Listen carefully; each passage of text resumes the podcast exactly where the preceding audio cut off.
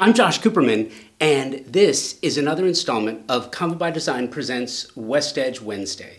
A look back at all of the incredible programming from the 2023 edition of the West Edge Design Fair, held at the Barker Hangar in Santa Monica, California. So, these conversations were held on a stage designed by Marbe Designs and presented by BR Home. This is the third installment called Back to Work from Home a look at what it means to design meaningful workspaces that make employees actually want to come back to the office. It's not easy shedding your comfy pants and slippers to match your work attire top. So, what goes into designing, crafting, and executing on a workspace from which workers can thrive? These are just a few of the topics uh, addressed by this uber talented group of creatives. This panel was presented by the IIDA and was moderated by the IIDA's own Cheryl Durst and features Scott, uh, Scott Parker of Studio 111, Bjorn Schrader of Abra- uh, Abramson Architects, Ashley Richardson of EYRC Architects, Bill Bouchey of Gensler, and Sarah Devine of Revel. Thank you to Convo by Design partners and sponsors ThermaSol, Moya Living, and Design Hardware for making the podcast possible. And thank you for listening and watching these episodes or listening to these episodes of the show. For links to all our partners, uh, guests on the episode, West Edge Design Fair, Marbe, BR Home, please check the podcast show notes for links. And you can find that at convobydesign.com and click the podcast tab. Podcast tab. Thanks for watching and listening. Here's Cheryl Durst. Thank you, Josh. Good afternoon, everybody. Um, so we're we're on an active runway, and there's a bar behind us, and um, you know I'm trying to think of one more noisy thing that could possibly happen. But we are we are going to chat about working from home and working from work and every space in between. I am so honored to be joined by a panel of design experts. And so, to my immediate left, is that right? My immediate left um, is Bill Bouchey with Gensler. He's also a member of my international board of directors at IIDA. Sarah Devine with Revel Arch- Oh. Sarah is um, a reveler with Revel Architecture, and she is also the president elect of IIDA Southern California. I have my friend Bjorn Schrader, I want to make sure I'm saying it in the exact correct way, with Abramson Architects. Yay. Ashley Richardson with EYRC. and Last but not least, Scott Parker with Studio 111. All the good digits. And, you know, for multiple millennia, human beings have made their way from point A to point B. And whether it has been for food or water or sex or work or companionship, we've gotten from place to place to place to place. And sometimes those places are mo- motivated by culture. Sometimes there's an economic motivation. Sometimes there's a social motivation. And somewhere in there, we discovered work. And so, our conversation this afternoon is going to be a little bit about what work is, what work means, how work has changed, a little bit of post pandemic conversation, and I hesitate when I say post pandemic because it only means we're pre the next pandemic.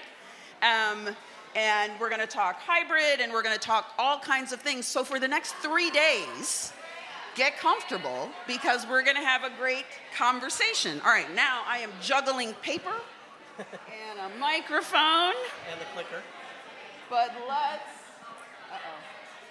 Let's get started um, and talk a little bit about the culture of work. And we're going to get some perspective from our design experts. And we know that these designers represent a multiplicity of clients, different work types, different work styles, different culture. Um, but I'm going to ask Sarah to start us off and talk a little bit about some of the changes that you've noted with your clients. Sure. Hello. There um, seems to not be a consistency in the office. Uh, some people are coming in one day a week, some people are coming in five days a week. Um, it seems to vary, and that's probably going to be the topic going forward, I think. Um, one thing we're seeing is that people are doing short term leases, they're not doing longer term leases. Um, they're also spending less money on their spaces.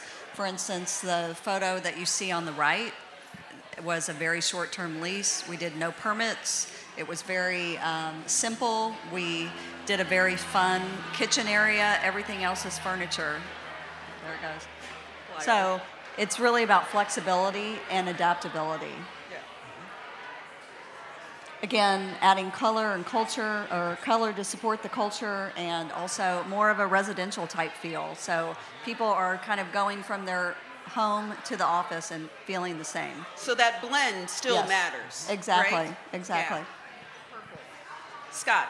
Thank you. And uh, from obviously from this amazingly colorful space, which is so beautiful, to obviously an architectural office. So the absence of color, no, you know, hardest space possible, worst acoustics possible. We're on it. Um, but this is what's the reason why I'm sharing this. This is our office. Is just the difference in how the office, what's changed with the office pre-pandemic versus today. You know, this was 135 people that was packed to the gills every day until the pandemic, and then we went hybrid. And we had a moment when we're like, well, do we do we do the Elon Musk, which is never a good idea if you ask yourself that question. And we said, you know what, we're not going to force everyone back. And if we, on a good day, we have 35 to 50 people of the 135 in the office. So the needs of the office have dramatically changed. The amount of space that we need have dramatically changed. And I have a bunch of other parts of this answer and other questions that I'll save. But just as a preview, like we, we just don't use the space in the same way. We don't use as much of the space in the same way. And we're actively struggling with what do we do with this amazing asset moving forward? And probably, Scott, one of the areas that's seen the most change are conference rooms and meeting rooms. 100% and that's a big part of this is like the need the technological needs are so much higher than they were before right? You know like we have microphones and half the time they work and half the time they don't. Now luckily i teach so i can project this whole room and override that bar if i need to without the mic but most people can't. Yeah. um, and you know, we, we run into those kinds of like very simple technical issues like hey let's put your presentation up on the wall and we're like uh, where's the cord does this work? You know the dumbest things are the hardest things Oh, I love that. The dumbest things are the hardest things. That's a great quote. Bill, so hybrid's not going away. We're not really going back. There's really no such thing as back to work. So let's talk a little bit about the prevalence of hybrid and what it means for us moving forward. So, I mean, hybrid's here to stay, and I think, I think the. Uh, Am I on? Yeah. yeah. Sorry. So, um, you know, hybrid is here to stay. It is both a mode of working style. It's also an operational model, and those two things come together differently for every business. But really, the co-era that began 15, 20, 25 years ago with large organizations building varietal campuses has reached its apex. And everything that we're doing now for every sector of workplace is really about co-era, but it's really about leaning into every interior now is a maximum mixed use environment because variety, engagement, choice, journey become all part of the draw to bring people back to the office and to the workplace, whether it's part time or full time. And so when you look at this photograph for a global entertainment client of ours, you can pack up to four choices in less than 600 square feet. And the metrics around that kind of variety in compressed space while trying to have it be branded, have it be flexible, allow it to have right to light and daylight penetration as a planning principle are pretty critical to that kind of thinking. And I think this co-era is now at the, the head of it. And I think we're going to be seeing this application roll out with more variety in every era of workplace enterprise than we've ever seen before. You know, another thing that we emphasize, and I think we're all seeing this, the importance, particularly post pandemic, of the relationship between inside and outside. And what you're looking at here is an arrival area in a skyscraper in downtown LA.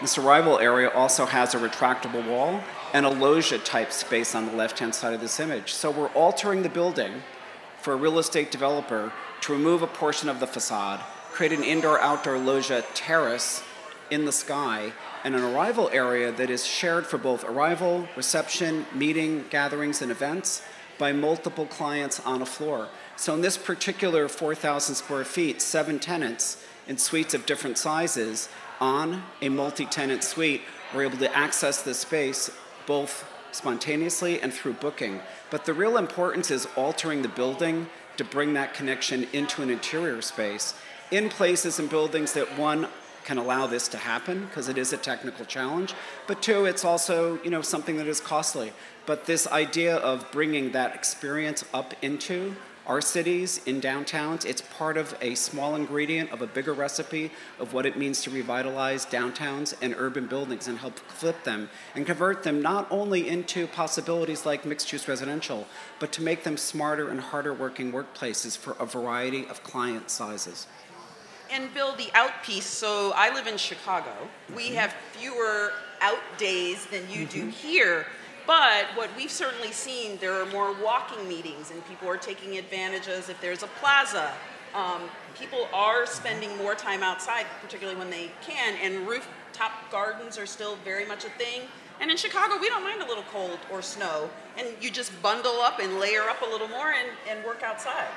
Yeah, I mean, in all fairness, operationally, there is a whole plan around how this can work for a group of tenants that don't have any other reason to have casual collision or serendipitous encounters with each other is in the shared pantry, shared cafe, shared arrival space.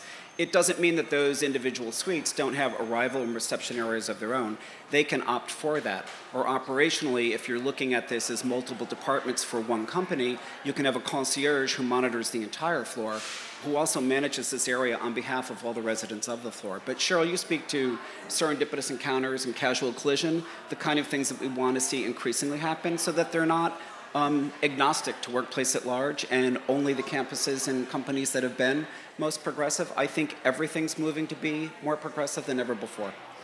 Um, and human beings, as much as we love seeing other human beings, we also mm-hmm. like to see the sky. We like to see grass. We love to see green and blue. Our brains require it, our hearts require it. We work harder and think more intently when nature is a part of that process. And so got a slide right now talking about biophilic design. You know, I think this is a little bit obvious. One of the one of the teams in the Gensler office downtown designed this co-working space. It's in Koreatown. It's in an upper floor of an older skyscraper building, but you know, literally biophilia in the form of a plant-like element hits you over the head in this space. Not only is it the defining moment, it is the major element which it's irrigated. It also requires maintenance, but it takes the place of an architectural element. It brings nature in place of an architectural gesture or move, and it also says something about care, relationship and one's biophilic experience of plant life. And so, whether you access this not, like the plant on the table in front of us, this is a beautiful thing that you can sit under and experience in an entirely different way. And when you bring other types of experiences to this, olfactory, awareness, light levels, and the ability to bring food and beverage into a place like this, you further activate it by enhancing the architecture without costly architectural elements. Yeah, yeah. And engaging all five, six, seven or eight senses, mm-hmm. however many we believe there are now, that's critical in this moment. Yeah, and this space can be flexible as this one is designed. I mean, the current photograph shows it in a communal meeting or dining setting, but it functions in many different ways, including a large co working lounge, a presentation space, an ideation space, and it's also a learning area for this particular organization. Sarah. So, the thing that we're finding about people coming into the office is the importance of shared spaces in the office. And those are the spaces that are being utilized the most when people do come in because they're coming in to see their coworkers, to have meetings, conference rooms. So, really creating more of these environments where people can either do breakouts or, as you had said about conferencing, is have meetings that you can sit down and, and work together. And that's really what's bringing people into the office and why people want to come into the office. Yeah, people are coming back to people. Exactly. Yeah. And also trying to figure out ways to encourage people to come back. Yeah. You know, it's not just to work at your desk anymore, because in some ways you can do that more efficiently at home. You can. So you have a lot of workstations that are open during the day and a lot of meeting rooms that are packed during the day when people come in. But Sarah, I think your photograph illustrated scale pretty beautifully. I think there, everyone looks at that image and it looks like the scale of a TV room, a media room, or a living room. And so large super lounges often need to be broken down into smaller meeting lounges because they encourage more intimacy and one-on-one or one to three and four connection. So when, when our first clients approached us, like at the end of the pandemic, like what does hybrid mean now, and, and how do you guys approach it, and how do you change architecture? We actually went back and we said, you know what, we actually got to analyze what does a hybrid workday really mean, right? Because most people think hybrid means, oh, I work two days from home and three days in the office, or something like this. But when you look at traditionally how we used to work, it used to be like the eight to five day, and then at some point people wanted to be a little bit more flexible because they said, well, I got appointments at five o'clock at night, so employers were like, okay, well, you can work eight hours a day in the office in between the hours from seven to seven, and that was like the flexible workday. And now we got the hybrid, but what does it really mean? It means more than just being two days at home or three days in the office. Because what you got to look at, what are those days when you work at home? Because your day at home is completely different than the day at the office you start working, you wake up, you take your coffee, you take your first meeting, and after two hours, you kind of like feel your energy level dropping or you're just like stressed out a little bit. So you start doing something else. You take a walk with your dog, you meet up with a friend for coffee. So your entire day is completely differently structured. You still work your eight hours, nine hours, but you work them over a time span of like 12, 13, 14 hours because it's stretched out. So the big question becomes if that is the life that keeps us happy, how do you translate that into the office for the two days that we're in the office? Because right now, we're living this while we're at home. The moment we go into the office, it's still the same as for most people as always. You come there at 9, you leave at 5, and you work the 8 hours in between. And if you take some time off for lunch, that's about it. But how do you transfer the office space that it could actually accommodate for having that same kind of like experience at the office that we have at home that makes us feel so happy? And I think we'll talk about some of these things yeah. a little later. Well, and also your point. So, HR directors, the uh, SHRM, which is the Society of Human Resource Management, it's the world's lar- largest organization for HR directors. Um, they're having conversations about that. What we get out of life, we want a little bit of that at work. And so, living in a place like Chicago, I hear HR directors talk about employers making it worth the commute. And so people waking up in the morning and making a deliberate choice is what, you know, what I can get there at work worth what it takes me to get there. Um, and so that worth the commute equation. Yeah, and especially obviously everyone here in LA knows that, right? Yeah, I mean, you guys you're, know it. you're commuting one to two hours every day, so there's a lot of work that you could technically get done. So how do we even shift that commute and don't commute when everyone else is commuting? Um, Scott, will there always be an office? I think, I think so, but I don't think it'll be the office we have today. So obviously, this is Jacques Tati's playtime. This is sort of the classic cubicles. It's obviously a farce about office life. Um, no one works this horribly, but some, somehow I think we, this is a real opportunity to change the office. So there's all these moments where there's technological change that changes the office, there's managerial ideas that change the office, and then we had a pandemic that changed the office. And there's a real divide that I see with clients where there are some clients who have embraced this and they want to completely do the work day in a totally new way. How do we transform our work day? How do we transform our work culture into something we've never seen before? Almost like inspired by the constructivists, like looking at life, work, how do we come together as a party? You know, these all these sorts of ideals that all fell apart, but amazing ideals, these moments. And we're at that kind of a moment where we can really grasp this and completely change how we work. So we don't have the normal day. And one part of that is a very simple old idea, is this idea, this is obviously Bob Venturi's I Am a Monument, and it's really, if you go to the next slide, this is really what we're seeing with a couple of our clients. So, you know, Oprah Winfrey's own network on the left, that's our project, one of our projects, and then Laserfiche on the right. And in each case, in, in many ways, the building's immaterial. It's about the sign. Like Oprah wants her sign to be seen from Sunset Boulevard. And Laserfiche wanted 450,000 people driving down the 405 freeway to see their sign. That's why the building's that big. That's why it's 60 feet tall. And that's why it's in that location and why they bought that site. It just so happens to have 100,000 square feet of mostly unused space now, but, um, but that's what they wanted. They wanted that sign. So, in, in many ways, it was the image of an office, not the actual usability and work life of the office, that was most important. And I think that's actually both disgusting and really amazing. Yeah. It's a really interesting opportunity to what then do you do with these bajillions of square feet? How do we take advantage of that in a new way? Yeah. Because there really is an antiquated idea of what office means physically as opposed to what it means emotionally. Phil, I think you were going to say something. I think the I think the analogy you just made about the brand on the building is a good one because it represents something that it, I think of that we are all struggling to achieve with our clients, and that is a sense of affiliation. And an affiliation is emotionally based, it's purpose based, it's lifestyle based, and it leans into how the work that needs to get done wants to be done.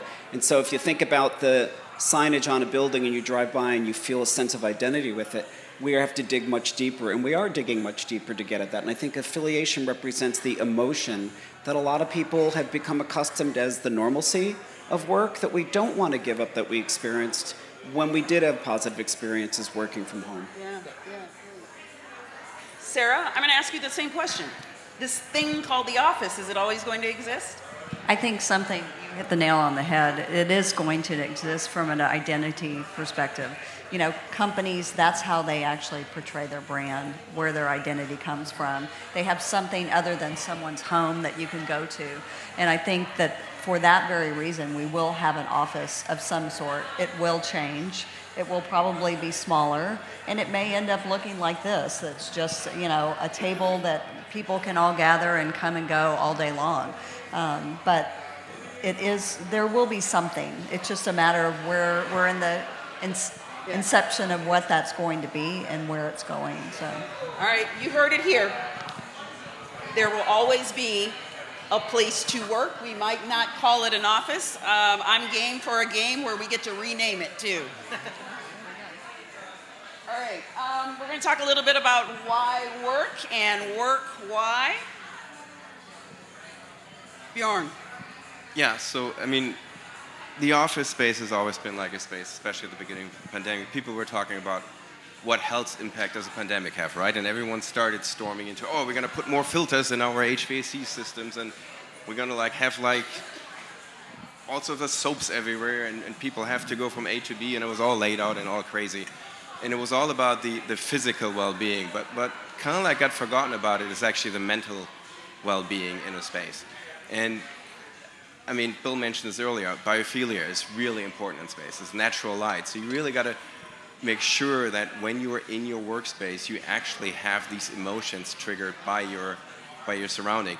We as architects, I mean, you you would see a picture of my office. It's all black and white. There's no other color. We love it, but that's actually colors that are not really good for people to live in and stay in. Um, there's tons of studies out there, especially in the medical field. There's certain colors, certain patterns that actually trigger emotional behavior inside a human being. So it's really important that when we design it, we actually take that into space. And uh, we'll go to the next picture, maybe. Um, sunlight, one of the most important things. We live in Southern California, but there's other places like Chicago. Yeah. There is not that much sunlight. This project actually was in Portland, Oregon. Portland, Oregon doesn't have much sun. They have a lot of rain. So we, we created spaces. We're literally just like tiny little breakout spaces for people to just leave their desk, go out there, huge window openings. Really a space that you can see. You can't even work there, even if you want to try to work there. So you're kind of like forcing to people to take this break away at work, which is kind of like what I spoke earlier to. Like when you're at home, you're taking this break automatically. But when you're sitting at your desk, it's really hard to take that break. So it's important for the space that you're working in to provide these spaces where you can actually take that in Yeah, I love that you're that you're prescribing vitamin D with no copay. with no copay, with no copay. Um, as we spoke earlier, different types of spaces make people feel welcome in, in the office space and, and allow for all these different types of like engagements. It's like really, really important. that was actually a fun concept um, because we, we wanted to take biophilia into into different sense of what it can mean, right? Because sometimes you have office buildings that have like plates that are 100 feet deep. You can't really put plants in the middle; they're all going to die. I tried it. That's how I know. Um, so there's studies about what biophilia actually is and, and how it can be transferred into different types of forms as well. So the way how a leaf grows is a very natural way, and if you look at the leaf and how the different textures on the leaf come about, that's part of biophilia. There is actually been studies out there. If you start making the human body move along these paths versus straight rectangular, it actually feels better for you to move along those ways. So on this project, we tried to really implement that into like the way how the project laid out and, and created corridors. And and funny part is you you kind of like went back and you interviewing people, and they're first like, yeah, we left the space, but it's so weird. We never walk straight. We constantly going back and forth. But they all felt so much happier than the space that they were in before. So I think there's some sort of proof that it actually helps you. Human bodies are not straight. We as architects, we love our straight lines, but the human body is very organic, and I think we need to bring that back into the architecture and the way how we live as well. And given that um, organic piece, as human beings, there are things that we crave. We crave culture, we crave sense of place, we crave belonging. So, can you talk a little bit about um, those factors and the fact that you know there are employers who are are using FOMO? Um, we're enticing people to come back to work. Absolutely. So this ties into everything we've been talking about. Is like we've been using our office as a case study. You know, I alluded to the fact that we, we have a space for 135 people. If we get 35, we've done a really great job that day. And so what we've done is we started transforming the office. It's not our office anymore. We have co-tenancies with nonprofits, with graphic designers. We have an artist in residence program. We've created all these things that are around design, but not necessarily architecture or interiors or landscape or urban design. They're all those things coming together. So whether it's a fundraiser for a senatorial campaign, or it's our artists doing something with, you know, like bringing the community together. Um, we have, you know, spaces we give out to the community so they can use our space and use our infrastructure to do their, you know, their board meetings, you know, for the local art museum as an example. So we call it the urban lab. So we suddenly we have like exhibits going on. We have retailers. If you go to the next slide, you can see images of some of the piece things that we've done. That's our artist in residence on the bottom left, for example. That's one of the fundraising or the urban events on on the right, and then upper left was a local food, you know, how to cook health, eat healthy, grow your own food kind of a thing. It's that kind of thing is that's the part that you can't get at home, right? You you can't do this at home. I can work, I can collaborate with people. We actually get more done. you know, you get them on a Teams call. We can get everyone together. Everyone's focused for five minutes quick huddle, get everyone out, we'll come back together in three hours. That part actually works better because I'm not getting interrupted all the time, so I can focus. But what I can't do is this I can't create a culture for the office, right? Well, I can't get everyone together and go, why are you at studio? Why wouldn't I just go to Gensler? They do amazing work, or Abramson, or EYRC. Like all these people do extraordinary work. If it was just about the work, they could go anywhere. But the fact that we've created a place that brings all these different cultural touch points together in one space means we, we have a high retention because of that. And we don't have to force people to come back. You know, obviously it's not everybody, uh, but we, we get a lot of people who do want to come back, and they do come out for these events. When we have one of these events, you know, our part of the studio, Studio 11, is 50 people. We'll get 40 of those people uh, for something like that event on the top left and it's, that's really critical. I think that's the change, the change that we need to teach and go out in the community so our clients understand it's going to be better if it can be a lab, if it can be a makerspace, if it can be adaptable, that it, it's, it should not be this fixed solution and that you should, it's going to evolve over time. And to be able to evolve with it and yeah. support that is going to be more important. And that's the challenge for us is to train and teach our clients that this is the new way of thinking. I think one of the key points that you just made is about content. And I guess I'm not too upset about the recent news around WeWork in the last couple of months around bankruptcy or not. But let's face it, What WeWork did do 15 years ago was deliver a space with a program of content that contributed to a culture, to a group of people that were largely unknown to each other. And I think the challenge we all face that we're now enacting and facilitating in our own offices and studios is raising the bar on content that is most meaningful to our staff and not necessarily limited to celebrations, wins, birthdays, and baby showers. And I think curated content plays a bigger role in the workplace going forward, but it's not endless. I think there is a way to focus on it. We had surveys in our own office that helped us understand the kinds of things that might not only draw people in, but cause people to linger. Mm-hmm. Linger enough with thinking around their rush hour commute and other activities and ways of getting work done and relating to people that made those deliberate days of attendance that much more impactful. Yeah. And I think content is a real key thing that we need to be tracking going forward. Yeah. It's a theme. Yeah, I love that idea that your office is working harder than it ever worked before, um, but it's working better. Like that idea of having an artist in residence. I'm hearing other employers talk about a poet in residence. There are a few folks who have a mixologist in residence, a storyteller in residence. Yeah, I know. Sign me up for the mixologist. Um, but a storyteller in residence. And, and Bill, your point about um, you know, what keeps us alive and what keeps us interested. Our ancestors were hunter gatherers of mostly food to keep them alive. We are hunter gatherers of information, content that keep, you know, it keeps our brains invigorated. It keeps us younger. It keeps us more vital. It's putting another and a different level of expectation on what we have always called the office.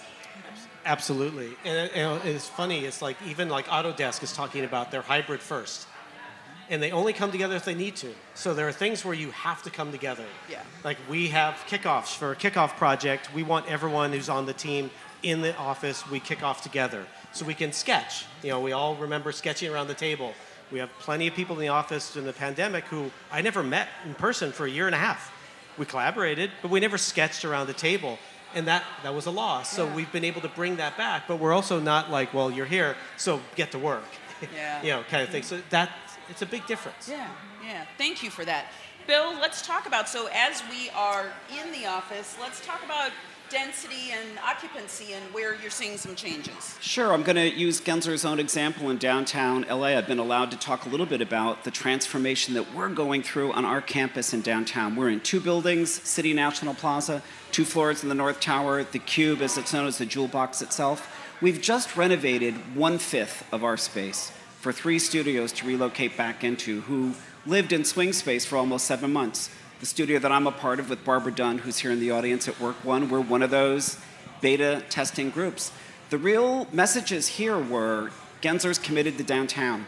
We've renewed our lease without reducing our square footage occupancy, but we needed to make the space harder working.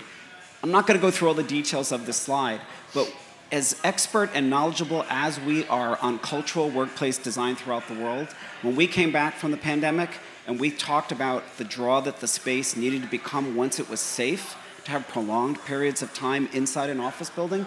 We didn't know anything about our own client, which was ourselves. And so the opportunity to walk the talk and apply the tools of strategy, discovery, visioning, survey, we listened to our staff for 12 months and documented the findings, the conversations, and the surveys. And it became the design brief that led us to start the planning studies for a new beta site. One of our key findings was prior to the pandemic, 65 to 70% of our staff were in the office four days a week, but never five days a week. In addition to that, people were always out of the office, but we had never tracked it. So for the first time, we're walking the talk in the LA office, we're updating our facility and our infrastructure, our studios, to tell a story like the one that we recommend our clients go through in order to get to the best culture and physical representation of it for their enterprises. And I think the interesting thing about all of this, in this particular slide, one of our findings, where can I have a work lounge that reminds me of those alternative settings I had at home? Well, this is one of our many super lounges. But in the forefront is the banquette, not unlike in the kitchen. In the back left corner, it's a communal dining area, and on the right hand side, that living room setting is like the media TV wall. Now, you can reconfigure and set this room up. You can book it. You can book it with food and beverage. We do client presentations with 50 lineal feet of materials in this room. The point was to make spaces that leaned in to the scale, intimacy, emotion, and proportion of what it was to like at home in a comfortable manner. We are unassigned for the first time in our downtown campus with a technology app that allows us to book seats and move ourselves around with the teams and the assignments we receive, but it tracks our movement and makes suggestions in the near future about where we might want to sit. So it's a helpful aid for everyone in this room that's doing TI, building repositioning or base building, this is a great story about second generation space. And for Gensler Downtown, we've got two vintages, 2012 and 2016, and now in 2023, we've got the third iteration vintage of our outlook. We are walking this through because the goal for many of our clients right now is reducing their footprint and what to do with their occupancies. Our message is this you do not have to completely gut renovate your existing occupancy. Perhaps the best solution is dropping in co working oriented areas that lean into what you need it to be for part of it. And for those clients that are lucky enough to recast the hierarchy, planning, design, and construction, and build all new space, they're building it much more varietal. But they're touring our space to understand what we went through, to find out which piece of that applied to their process, their attitudes about physical space, and how to help them build efficiently. And Bill, there's a newer, um, a change shifted attitude around um, intimacy and mm-hmm. proximity. Mm-hmm. Um, mm-hmm. The spaces are more intimate, they're not vast mm-hmm. and cavernous. Exactly, and I think you also have to be very sensitive uh, to proximity bias. You yeah. cannot make the assumption that because you speak loudly, you're an extrovert, that you're always going to want to sit in the middle or be the person that wraps the team around them. So we went from having under 20 different types of work seats in our previous existence to having over 38. And of that 38, there are four variations of each type. So now we were able to offer people up to 45 different work seats in three studios. We're now doing the findings and the surveys and the results from our inputs about this, and we're modifying phases two and three as we roll this forward. But the goal is by 2025, Gensler in the Los Angeles practice in the Southwest region will have an office that represents attitudes and working styles that are on par with the times for the first time in a number of years. And we feel very lucky and grateful to be able to pay that forward to the community and our clients. Thank you. Sarah. So, this is, um, we've had several clients that have come to us and said they want a space where you walk in and it's like coming into the kitchen. That's where you see everybody in the morning, you touch base, you could work there. It's an all hand space, a variety of different types of uses um, that feels very familial. Um, this has got the, the space store pieces that are flexible, you can move those around. Um, it gives you a lot of a lo- lot of different ways to utilize the space. So really, it's about flexibility and adaptability, um, and cr- creating those kind of home-like uh, features and architectural items that provides that content for the for it's, the firm. And it's not stark or spare or anonymous. There's personality. It acknowledges that human beings work in this place.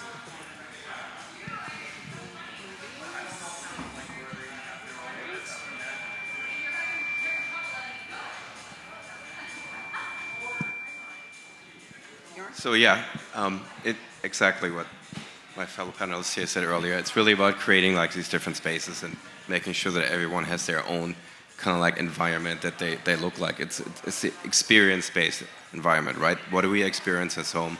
We want to have the same experience in the office, which is really important. Um, with little side story, like we started building out our new office literally at the first day of the pandemic. Um, had no idea what we were getting into, so typical architectural firm. We build it out like everyone built it out before. Pandemic started, which actually, I think, accelerated technology. Um, no one ever was imagining that we'd be like sitting in front of our computers and have every single one of our meetings on the computer. That wasn't the days before. No, you come into an office and you have everyone sitting there, and they're all at the same time on their computer having meetings, which gets really distracting. So this is really the point where we see the space needs to be adaptable. We need to adapt to these spaces. just the other day, I was sitting in, in my office on a call, and the girl in front of me, she turns around and she's like, Can you be a little bit quieter? I'm on a call. And I was like, I, I'm on a call as well. And sometimes you're even on the same call, which is even weirder. So I think this is where it really becomes important that we, we change our spaces up. We provide these subspaces. And there's just like multiple different. We went through this um, study uh, about a year ago for a client. Um, they really wanted to look at what are the new spaces, right? What is the new space that we need to create? And, and this is like this environmentally based and emotionally based design that we really need to dial into. And how can I have a meeting? I don't need to have my meeting on a desk because it is like this just team space, Zoom space, whatever we're using out there meeting. I can sit on a couch like I'm sitting right now and can have exactly the same meeting, but I feel more comfortable than sitting on my desk. Then there might be a meeting where I do want to write down things, I do want to sketch, so I do need to uh, have the desk. So I really got to explore all these different options, and I got to make sure that my future office space will actually provide all of these different options. All right, Ashley, we need to hear from you. and I'm going to ask you to so every single one of the panelists have they've used the word flexible or flexibility. Can you myth bust around flexibility? Because sometimes people think flexibility think they might think it means less permanent. So can you address that? Yeah, so this is our office in Culver City. Um, we've been there for quite some time, almost 20 years, and we've been able to use it really as a lab to touch on what everyone else has spoken about. But what, why do we need to come into the office? What's really important? And one thing that we've actually found that we need to focus more on, we're all architects and designers, but it's actually about communication. So we found the challenges of communicating, like Bjorn, to your example, where you're on a hybrid meeting. That's maybe the worst case scenario. You're both on the same meeting, you're not in the same room, the mics don't work, the technology doesn't work. So it's when do you have the times to come together, you know, to to to meet face to face. And then we've also found that when we do come together, people don't really know how to speak to each other comfortably. And we have to tell people, you know, come up to the front of the room when you're speaking to each other. How do we practice presentations? How do we engage with our clients? So it's about the physical design of the space, but it yes, we want flexibility. I think we've always um, enjoyed spaces that can have sort of the comfort of home, but how do we communicate in a new way when we're in the office, when we're in a hybrid scenario? And so we've actually, you know, we use our office as, as sort of this lab, that indoor outdoor connection, a simple roll up garage door, how you can you know, leverage being adjacent to the outdoors and look at the sky, but how do you communicate in a way that people can hear each other and work together in all these different forms. So I think the office has to work harder, and in some ways, we have to work harder to communicate better. So that's that's just something I'm, we're all talking so much about the space, and that's critical. But it's also how do we engage, you know, human to human, um, and so that's something we're working on now. It's not just about the physical space. And that flexibility and diversity in the space, but also you were you were edging into also a conversation about neurodiversity yes. and recognizing that we all exist differently in space as well. Yeah, we do. So, Bill, you were talking about the different um, opportunities for seating. And I think one thing we have all found on Zoom is that it was sort of this great equalizer where it wasn't the tallest person in the room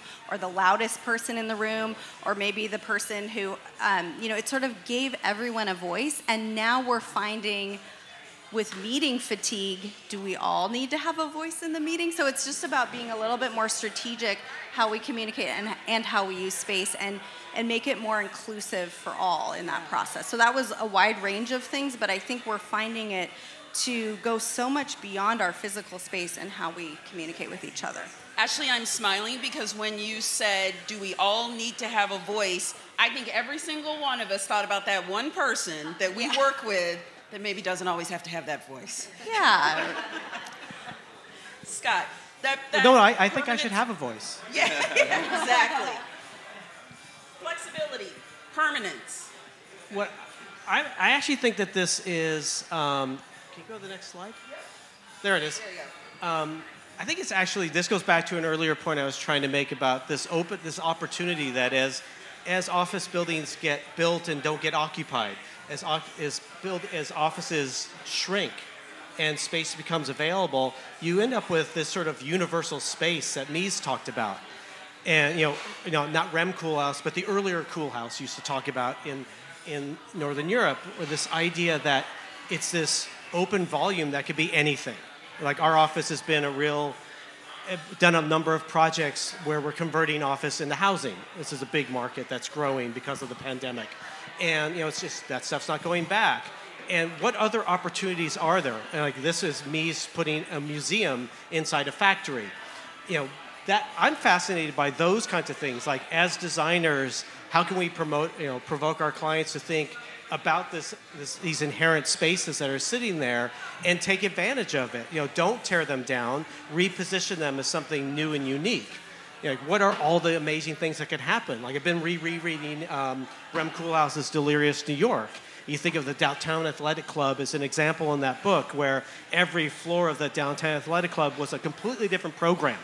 So you've got you know workout spaces, you've got lockers, you've got a forest, you've got a golf course, like those kinds of surrealist program mix could be extraordinary in some of these downtowns. The way you guys were opening the exterior, like what if that was like a movie theater inside that opened up and it's not an office building?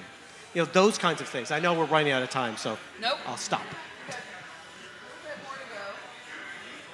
So this work life, home life, life life really kind of this blurriness that we are um, experiencing. You know, it's that mashup of um, residential and commercial and healthcare and hospitality. Um, the typologies, the disciplines that we've always talked about are inherently blended.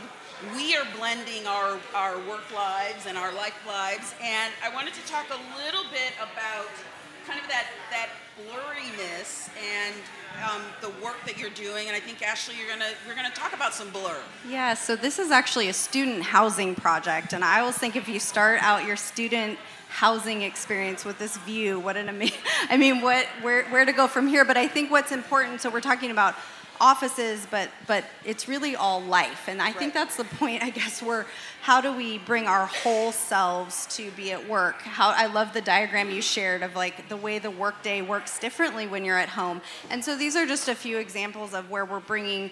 Here, the focus might be about about studying. So here, you're learning to work. You're learning to work in a place where you're actually living. To me, that that living, learning neighborhood approach to students is such a I, I think it'll be so amazing to see how if you if you live in a place like this as a student where it's really all integrated what kind of ideas do you then bring into the workplace when and when, expectations and your expectations and your and again your ability to communicate. So those large spaces how do you make them more intimate smaller scale? This is a student housing lobby but it has offices. It has sort of hoteling offices. So we're bringing the office ideas into the student life. And I think it, it does just become this more seamless blur.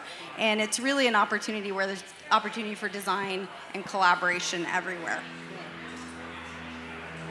And this is our office. This is a couple images. One here where how do we integrate work from home into apartments? So you've got your flat and you know your your partner is in one part of the office and they're working, you're in a different part of it and you're working. How, how do you work together? So, ways that we can use reuse dining spaces, create study spaces that use acoustics to isolate you. So, when you're on a call, you're not hearing someone else's call, um, which everyone fights at the office about. And then on the other one, it's also this idea of adding in, in the next image, adding in workspaces. So, some of these are probably your work uh, on this panel, uh, but the idea of integrating co-working into the apartment so that you that's one of the things that we're really seeing in multifamily is rather than the fitness or the gym it's great co-working spaces that everyone who lives in the apartment gets to use. Perfect. And because we are at a design fair and as you were walking through you're you're seeing a lot of you know the disciplines the typologies we were talking about. Um, bill i'd love to get some POV from you. Sure. I mean, we can all relate to this slide. So this is on behalf of the, the panel that's here.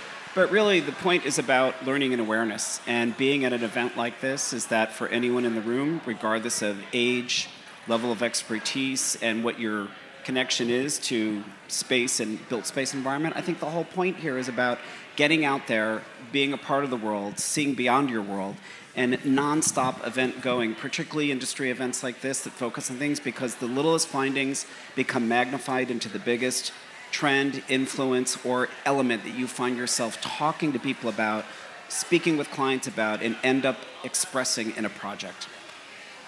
Sarah?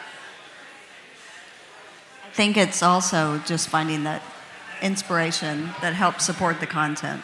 So new textures, new ideas, new things. Also bringing in artisans and really incorporating that so they're part of our process, um, which really broadens everything. So the office is much more like your living room. But I think that I think the vibe there, Sarah. I think this is very current, right? A bohemian look as a way of relating to space because it also has a certain vibe and youthfulness that speaks to multi generations, whether you have a nostalgic feeling about it or it reminds you of the first apartment that you've stepped into as a young professional. Yeah. Or there's also that moment where it's the best place you've never lived, right? yeah. I mean, there's yeah. the, the, nostalgia side of Why it. you want to go to the office. exactly. Yeah, I love that. This is just also reiterating the point where it, this is uh, for multifamily housing, and just as you said, the amenities are really it, everyone wants to be in the coffee shop or a library and being able to connect. And so, how do you just work across scales, be it inside your home to the lobby of a building, be it an office or a student housing project? It's about those places for community and how do you bring materiality, daylight, you know, sunlight um, in and, and just create these spaces where we can connect together um, and, and really blur those lines. In our last couple slides, we are. Um, moving through with time. We've got some advice and some inspiration. Yeah. So the initial question was, what, what would what would you say to younger people starting in the profession? And I always like to use this example as a teacher of Frank Gehry. Frank used to talk about like this image of being a child and he's in the bath and they have the fish for the evening. The fish is alive. They throw the fish in the bathtub with Frank and he plays with the fish as a child and it became an obsession, a sort of private obsession until he's building fish at full scale. And it tra- completely transformed his work, both the way he would work as a placeholder, putting a fish of, as I'm going to come back to that, but it's going to be sculptural, and to this case where he in started, he found the CATIA work system. You know, he reached out to aerospace, like, I got to build this thing at scale. I can't do it with AutoCAD. I can't do it, Revit didn't exist. You couldn't do it in Revit anyway.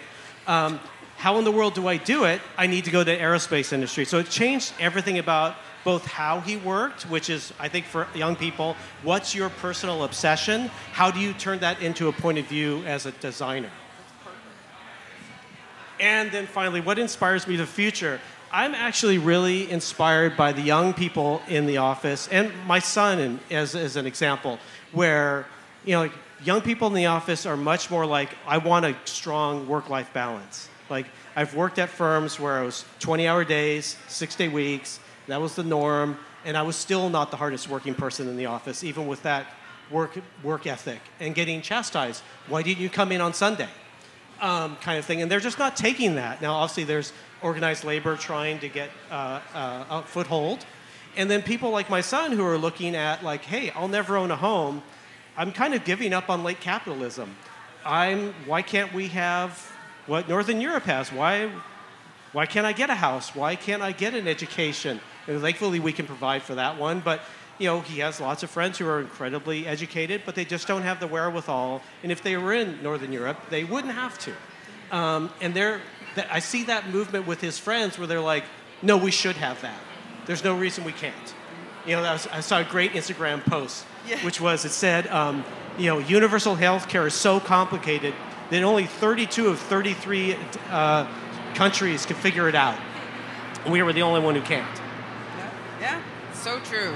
Let me ask each of the other panelists you have your choice. Either tell us what you're excited and optimistic about or, or inspires you, or what advice would you have for the audience? Bill, I'm looking right at you. That's what you get for sitting right to the left of me right, right. to the left. Um, I think the most important thing about post pandemic is the, the rise and the dominance of lifestyle. and that lifestyle as an influencer is going to inform everything we do, including the future of workplace. And everything that the pandemic ripped the band aid off of and made agnostic and acceptable in the post pandemic world, I see as a huge liberation for not only the workplace, but for other project types and areas as well. My best advice to anybody in the group, whether you're in design or architecture or not, is, is know clearly to yourself what your point of view about life is. And once you know what that POV is, and people ask you for that analogy and that acronym, uh, it will guide everything going forward. But for creatives, a POV is a starting point, and it's mutatable, and it changes over time, and it's the best thing that can happen to you in the course of your life. Thank you for that. Sarah? Okay, I'm going to take on the advice. Um, take mentorship seriously. It's super important, particularly for the design profession and learning. Um, you need to, to provide mentorship and you need to receive mentorship. It's very important. And I think the other thing is no one knows everything. I learn something new every day. And to keep on and continue to learn as a young individual, ask questions. Ask questions. It's super important. You know, no one knows everything. So just remember that, and that's how you'll continue to grow. Yeah, I think the no one knows everything is like really important. Um, because when I'm really looking, what I'm really excited for and what I think will change everything is like is actually the future. When we look back, how architecture has developed, how society has developed, my kids they don't know cassettes anymore. They're like, what is that? Um, they they hardly know what a pencil looks like anymore because everything is done on a computer, right? Um, they don't know a live before the iPhone when we look at our life back back in the days and we were trying to meet up, you made sure that you were. You said like you're going to be there at 2:15. You made sure you'd be there at 2:15 because you couldn't call anyone. It's like you didn't have to change for the for, for the phone or anything. Technology has advanced so quickly over the last couple of years, and we've just seen it since the beginning of the year with AI coming in. And yes, there's all these things out there that's scary, and we don't really know how to deal with it yet. But I think the exciting part is we got to embrace it all the pandemic really helped us to rethink what human life is and how we have to adapt to it. And I think the human body and, and the humankind can so rapidly adapt to all of these changes as long as we embrace it. We can't be sitting there and right now say, for example, AI is the worst thing ever and let's try to block it. We got to find ways how to embrace it and how to make it work for us. So, open, being open minded, and, and being open for that mentorship, no matter who it comes for because for me, it is like I'm learning from my kids. They're 12 and 16 years old. They teach me more than what I learn in the office every day. So I think that's the really important part. Ashley. Uh, my only advice would be to I, I'm see it's about that communication and just knowing who you are, embrace your authenticity and bring that forward into every event, every um, opportunity you have to connect with others. I feel like this profession was sort of one way for so long, and we really need everyone's voice and opinions, ideas, and we need people to be able to be their true selves so they can um, contribute, contribute to what we're doing in this profession in design, um, and that there's really room for everybody. So be authentic. Perfect. Oh, that's the curiosity, authenticity, humanity, hum, being humane, and optimism. We are all so fortunate and blessed to be a part of a profession that is regarded as one of the most optimistic professions. And it's because we believe in people, we create for people, we support humanity. Are you laughing at me? Okay. Um, I'm wrapping up here. um, and I think it is important for all, all of us to live thoughtfully, live gracefully. And I will leave everyone with a word of advice um, from my great grandmother, who says it is all of our, it's our duty and obligation as human beings to be good ancestors. Um, and by crafting and creating a better world, we are already being good ancestors. Thank you all so much for your time, for your attention.